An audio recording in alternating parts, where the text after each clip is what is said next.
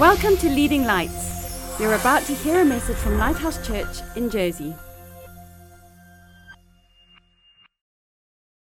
In 2 Corinthians 6 verse 11, he says, O Corinthians, we have spoken openly to you. Our heart is wide open. Verse 13, he says, now in return for the same, I speak as to children, you also be open. He's saying, please open your hearts to us. In chapter 7 verse 2, he says, open your hearts to us. We have wronged no one. We have corrupted no one. We have cheated no one. Can you see the accusations they were saying about him? There was criticism and judgment. And then in chapter 10, he says in verse 1, now I, Paul, myself am pleading with you by the meekness and gentleness of Christ, who in presence am lowly among you, but being absent am bold toward you. This was one of their criticisms. They said, when he's present, he's a weak and lowly person. He's not a good speaker. His bodily presence is not impressive, but then he writes these bold letters. And he's trying to answer them. In verse 2, he says, I beg you that when I am present, I may not be bold with that confidence by which I intend to be bold against some who think of us as if we walked according to the flesh. People were saying he walks according to the flesh, this preacher Paul. He's fleshly. And there were all these criticisms. Have you ever been criticized? He goes on in verse 7. He says, do you look at things according to the outward appearance?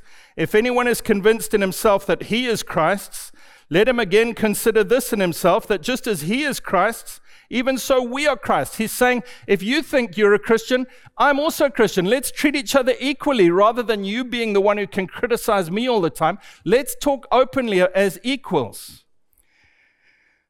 And then in verse 10, he says, for his letters, they say, are weighty and powerful, but his bodily presence is weak, his speech contemptible.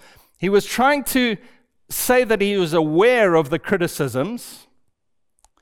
And earlier on in 1 Corinthians 4, he says, if you judge me, it's not a big deal to me because God is my judge. I'm not fazed by you judging me. But he did feel he needed to speak to some of these issues. And then in verse 12, this is the context of what I had read earlier. He says, for we dare not class ourselves, compare ourselves with those who commend themselves.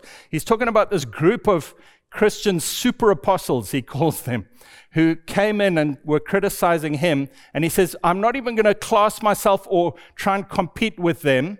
He says, because we have a circle, a sphere that's appointed by God. And that's what we're talking about. We're talking about criticism and judgment and feeling not quite right. Put yourself in Paul's position. If you knew there was a group of people who were talking about you, how would you feel? And today I want to talk about the subject of a perfect circle. And this is the idea behind what I'm going to say. And I really believe this is going to help you today. The reason many of us have issues, mental health issues. We're talking about a lack of peace and well-being in our thinking and in our emotions. The reason many of us have mental health issues, you say, I don't have mental health issues. If you lack peace, if you're full of anxiety, if you're struggling to fit in and cope with pressures and the world around you, then yes, this is for you and for me. The reason we have it is this. Please listen to me very carefully. You and I were created to be perfect in the Garden of Eden. Humans were made to be perfect, sinless, with no hang-ups, with no weaknesses. You were made to be perfect. You were made to be in a perfect world where nothing goes wrong, where there are no unexpected events, where there's no disease, there's no sin, there's no problem. You were made to be perfect in a perfect world with perfect other people. You were made for that. That's your design specifications. And you were born imperfect in an imperfect world with many other imperfect people. And most of us are looking at the world through a set of glasses, of spectacles, that says, why isn't everything perfect? I feel this need within me for perfection. I'm designed for perfection. I'm designed to be perfect, and then I look at myself and I fail. And that we said that word wise in that verse, 2 Corinthians 10, verse 12, we said it means putting two things together, the outward reality and my inward expectation. If they don't match, there's turmoil and stress and mental unhealth. And the biggest cause of this is where you expect perfection, because that's how you were made. You were made to be perfect and to expect perfection. And then you look at yourself, you look at other people, you look at your children, you look at your workmates, you look at the world around you, you look at everything, and it is not perfect, and there is a mismatch between what we expect and what we see, and we are undone. And if you don't say, amen, I agree, you are lying.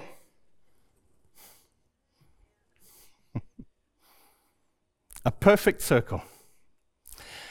You know, they've started to have competitions called Perfect Circle drawing competitions.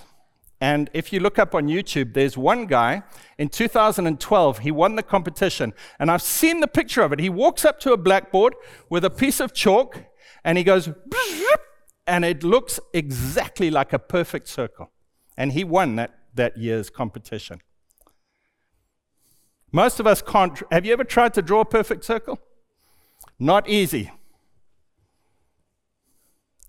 But there are competitions for people who can. And they've designed a machine to measure the circles that are drawn to see who won. And it's called a circle-o-meter. Did you know that?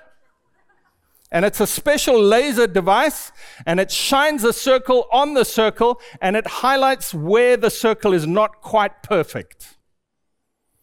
And even the best circle drawer can't draw a perfect circle. And in fact, I started reading up on this. There is not a single device, machine, anything in the whole world, in fact, in the whole universe, that can draw a perfect circle. It does not exist. I watched a video which said they've made a special silicon sphere that is the closest humans can get to a perfect sphere or circle. And in fact, it's better even than the most perfect planetary body or sun or heavenly object. It is the closest we can get to a perfect circle, and even that is imperfect.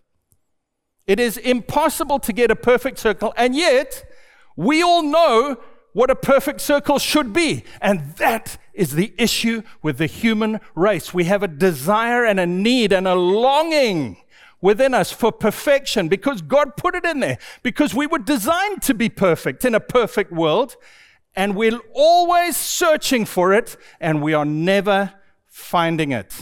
Amen? If you've been married for more than a year, you will say amen.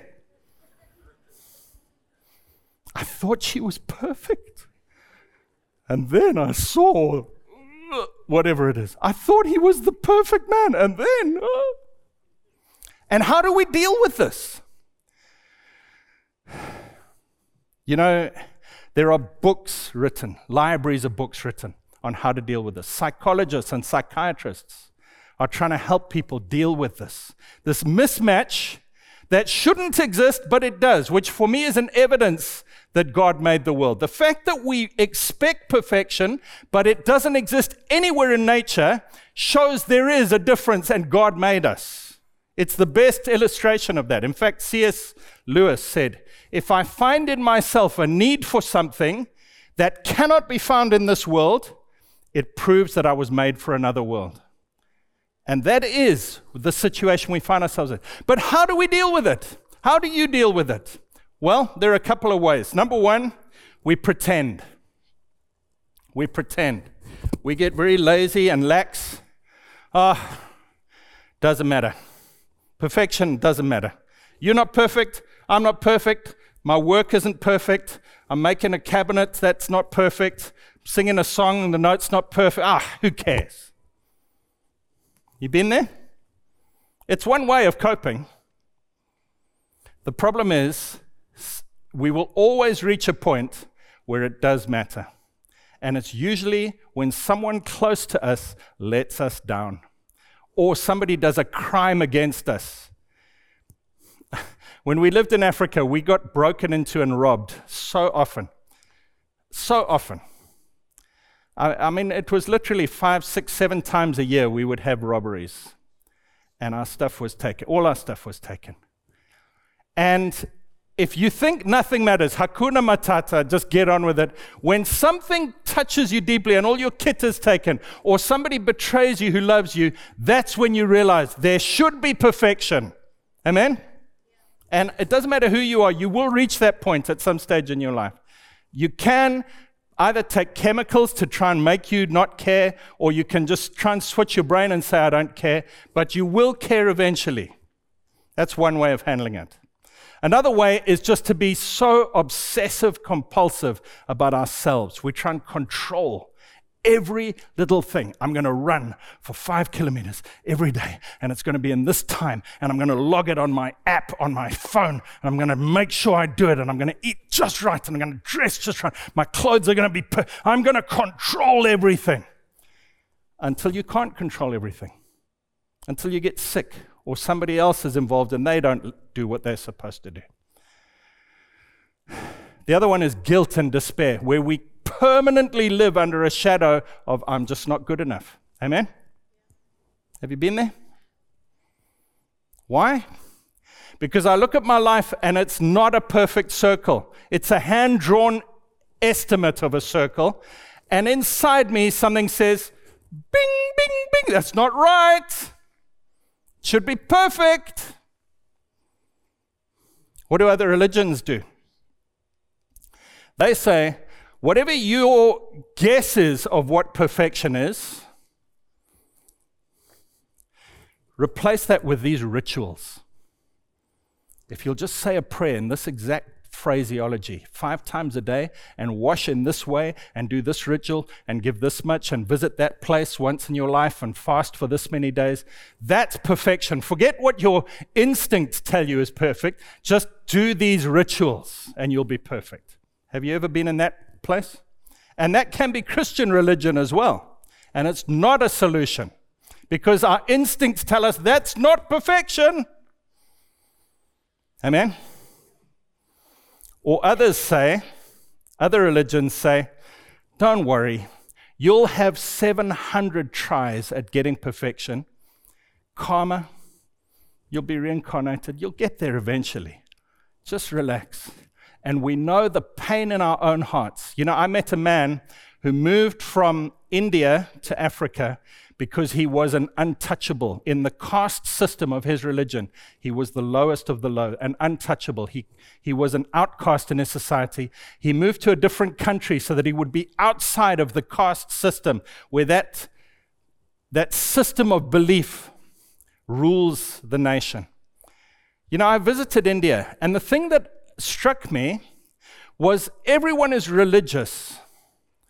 Everyone has idols and pictures and things they're worshipping and all these gods around, and they paint things, and everyone is religious, but there are hundreds of poor people begging on the street and no one helps them. And you know why they don't help them? Because they say it's fate, it's karma. If you're poor and you're living on the street, if you're an untouchable, that's because you were bad in your last life. You deserve it. I'm not going to give you anything. And so they don't help.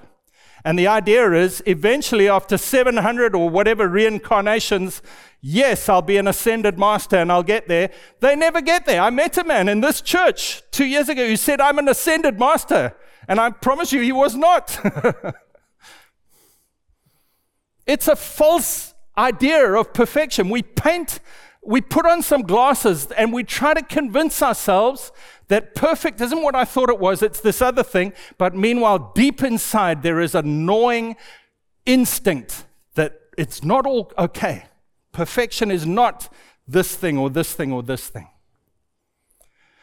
And then there's another, this is the last way that I want to suggest that we deal with it. You remember in Matthew 7, Jesus said, why do you try and take the speck out of your brother's eye when you've got a plank in your own? Do you remember that verse? What we do is this. I draw a circle, my freehand drawing of a circle, and there's all sorts of areas in it which are not correct according to the circle-o-meter. But there's one little area which is a pretty good circle, and I focus on that, and I say, that means I am perfect. Forget the other things. Yes, I shout at the dog, and I don't do this, and I'm that, and I'm that. No, but look at this one thing where I am perfect, and we convince ourselves through trickery and lying to ourselves, the Bible calls it deceiving ourselves, that we are okay, and then we feel it's our job to enforce perfection on everyone else. And so the top section of our circle is good, but the bottom section over here is not so good. I go and find somewhere else, somebody else, and I look at all the areas of their life, and I say, I have a right to judge. I am a circle-o-meter. I have a right to judge your circle. And we judge. And that's what happened in Corinth.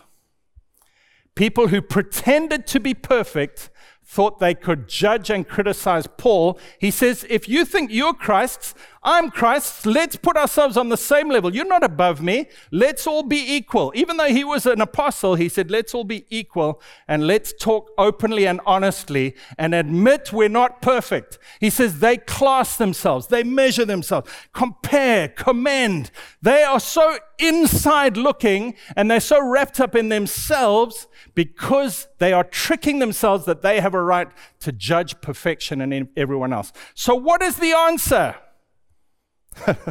Anyone know? God has an answer. God has an answer. Let me just, for the sake of completeness, tell you there is a passage, there are many passages that talk about the fact that we're not perfect. But the main one that I refer you to, which I'm not going to preach on now, but I refer you to Romans 8, verses 18 to 22. And it says, the whole of creation is groaning. It's in corruption or decay. It's in futility. It's in bondage because the sons of God sinned.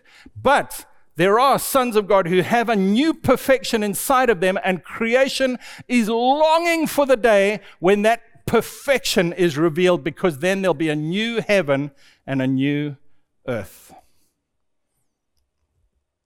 There's a beautiful verse in 2 Peter 3, verse 13, which says, nevertheless, we, according to his promise, look for new heavens and a new earth in which righteousness dwells. Let me read that again. Nevertheless, we, according to his promise, look for new heavens and a new earth in which righteousness dwells. It's not wrong to have a desire for perfection. It's built in us. But God says, this world is not perfect. There is nothing in this world that is perfect. Get used to that. But look forward to a new heaven and a new earth. Yes, it will come. And now what I want to do is read you a selection of verses from the book of Hebrews that I just picked one book that will give you a picture of this. He says, Hebrews 5, verse 9, having been perfected, Jesus became the author of eternal salvation to all who obey him. Having been perfected, so God sent a perfect circle into this imperfect world. His name was Jesus. He lived a life. And it says it wasn't just that he was sinless and perfect. It was all the things he experienced, every trial and temptation and living as one of us. He was not just perfect sinlessly. He was perfect in that he's experienced everything we have, and he's become the author of salvation, eternal salvation. Hebrews 7, verse 19 says, the law made nothing perfect. On the other hand, there is the bringing in of a better hope through which we draw near to God. He says the law in the Old Testament told us we were wrong, but it didn't make us perfect. And this is one of the solutions that many people try to use to fix the imperfect circle in their lives. They say, let me obey the law. Let me obey the law. I must be lawful, righteous. I must do everything right. I must obey God's laws, other people's laws, the country's laws. I must obey.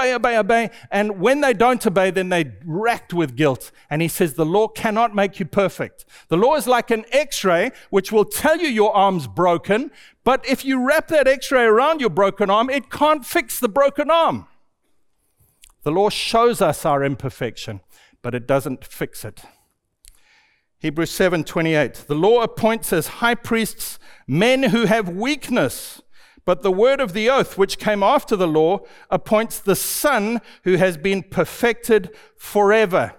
Humans as intermediaries to try and, if we go to a person to try and make me perfect, if I go to a guru or a prophet or a priest or somebody and say, you become my perfection, it can't work because everyone has weaknesses. Jesus is the only one who was a perfect circle.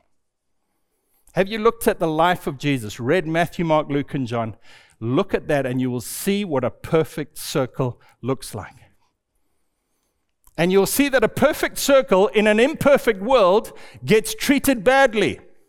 You see, that's the problem, is many of us think, I've done everything God wants me to do. I've obeyed all the laws. I've obeyed what other people want. I'm a people pleaser. I've done everything right. Why am I still suffering? Because we expect perfection. And we think if I just do everything right, there will be happiness. But we live in an imperfect world. And many of us are suffering under mental unhealth, a lack of wisdom. The matching up of the reality and our expectation is not the same because we think perfection can exist. If I just do enough good, I can be at a place of freedom from pain and everything will go smoothly. But the Bible says in Romans 8, we live in a world that is groaning. And 2 Peter 3 says, one day it'll be made perfect, but for now it's an imperfect will. Let me read on. Hebrews 10 verse 1. For the law, having a shadow of the good things to come and not the very image of the things, can never with these same sacrifices, which they offer continually year by year, make those who approach perfect. It doesn't matter what religion, what rituals, what rules you follow. You pray the exact right prayers. You can't achieve perfection by doing anything in this world. It's just not possible. You cannot draw a perfect circle. Hebrews 10 verse 12. But this man, Jesus, after he had offered one sacrifice for sins forever, sat down at the right hand of God. So Jesus lived a perfect circle life. He offered a sacrifice to pay for the lack of correctness. And he sat down at the right hand of God. And I'm going to read you a verse that I pray becomes your life verse. Are you ready for it? I'm going to read it out of the New International Version. It works in other versions, but the NIV is the most clear. It says, for by one sacrifice, he has made perfect forever those who are being made holy. Just let that sink in for a second. By one sacrifice, Jesus dying on the cross, he has made perfect forever. Not perfect until you sin again. Not perfect for a short time until you do the next ritual. Perfect forever. You say, Greg, I'm not perfect. Why do you say Jesus has made me perfect forever? Because there is a part in the middle of you called your spirit that is not your flesh. It's not your emotions. It's not your mind and thoughts. It's your spirit. And the Bible says when you accept Jesus' sacrifice on the cross for you, your spirit is made the same as Jesus's. 1 Corinthians 6 says, if anyone has joined himself to the Lord, he is one spirit with him. Your spirit and God's spirit are the same. 2 Corinthians 5:21 says, we have become the righteousness of God in Christ Jesus because Jesus became sin for us. 1 John 4 verse 17 says, as Jesus is, so are we in this world. Your spirit is perfect forever. It is a perfect circle on the middle of you. And it's forever. Many places in the New Testament, it says it's sealed with the Holy Spirit. It can't be affected by all sorts of things you do and don't do and all the problems of this world. You have a perfect circle on the middle of you called your spirit, and that's what's going to live forever, and that's what relates to God. Those who worship God must worship in spirit and in truth. You are perfect forever. You say, I don't feel perfect. I don't act perfect. That's where the second part of this verse comes in. He says, he's made you perfect forever, but now you're being made holy. You see, what's happening is that perfection on the inside, over time, your mind becomes renewed. Your thoughts, your emotions, your actions, even your body gets healed. We become more and more perfect, but there is a perfection, a perfect circle on the middle of you that God looks at you and he says, you are perfect. Do you remember in the Old Testament, Isaac had two sons, Jacob and Esau. And it says he loved Esau, but he wasn't so keen on Jacob. And so Jacob tricked his blind old dad, and he dressed up in Esau's clothes, and he put on hairy things on his arms so that his dad thought his arms were hairy like his brother's, and he brought some food that his brother would have cooked. And he came and he tricked his dad, and he said, I'm Esau. And his father gave him a blessing because he smelt him as he walked into the room. He goes, the smell of the son that I love. Jacob was hiding inside Esau's clothing and covering. And the Bible says you and I are hidden inside Christ. When God sees you, when he thinks of you, when he deals with you, if you have Christ on the inside, he goes, the smell of the son that I love. You are perfect. You don't have to worry about him judging you. Romans 8 verse 1 says there is no condemnation at all for those who are in Christ Jesus. You are a perfect circle. You are accepted by God because of what Jesus did, but it doesn't end there. Out of a place of security and peace and forgiveness and acceptance, now I become more and more perfect. I don't just say perfection doesn't matter. No, I change. I am being made holy. And I want to say that is the only satisfactory explanation and solution for our problem of imperfect circles. We have an expectation of perfection. We have a need and a desire for perfection. We want to judge perfection in others, but the answer is to say, I'm at rest because God has made me perfect by grace, not because I did anything, but now out of gratitude and out of the power of that Spirit within me, I am going to let it change me, and I become more and more perfect. But the thing I don't do is judge other people, because we are all imperfect. If I stand up on my high place and I look down on you and I judge you and I say, you're not as good as you should be, I am completely negating the fact that I've received a free gift, that this gift of a perfect circle was not deserved by me. I need to say, I am imperfect. I may sin in different ways to you, but we all sin. I mustn't try and judge the little speck in your eye because my circles are not correct. I need to give grace to other people. Amen? And as far as mental health goes, I want to say to you, the answer for your obsessive compulsiveness, for your need to judge and tell other people they're wrong all the time, for your guilt, for your despair, for your pretending everything's right when you know it's not.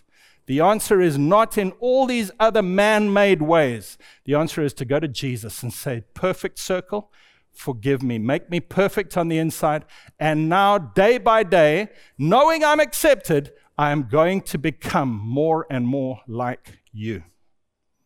Rest in his perfection. We don't judge. Amen. Thanks for listening.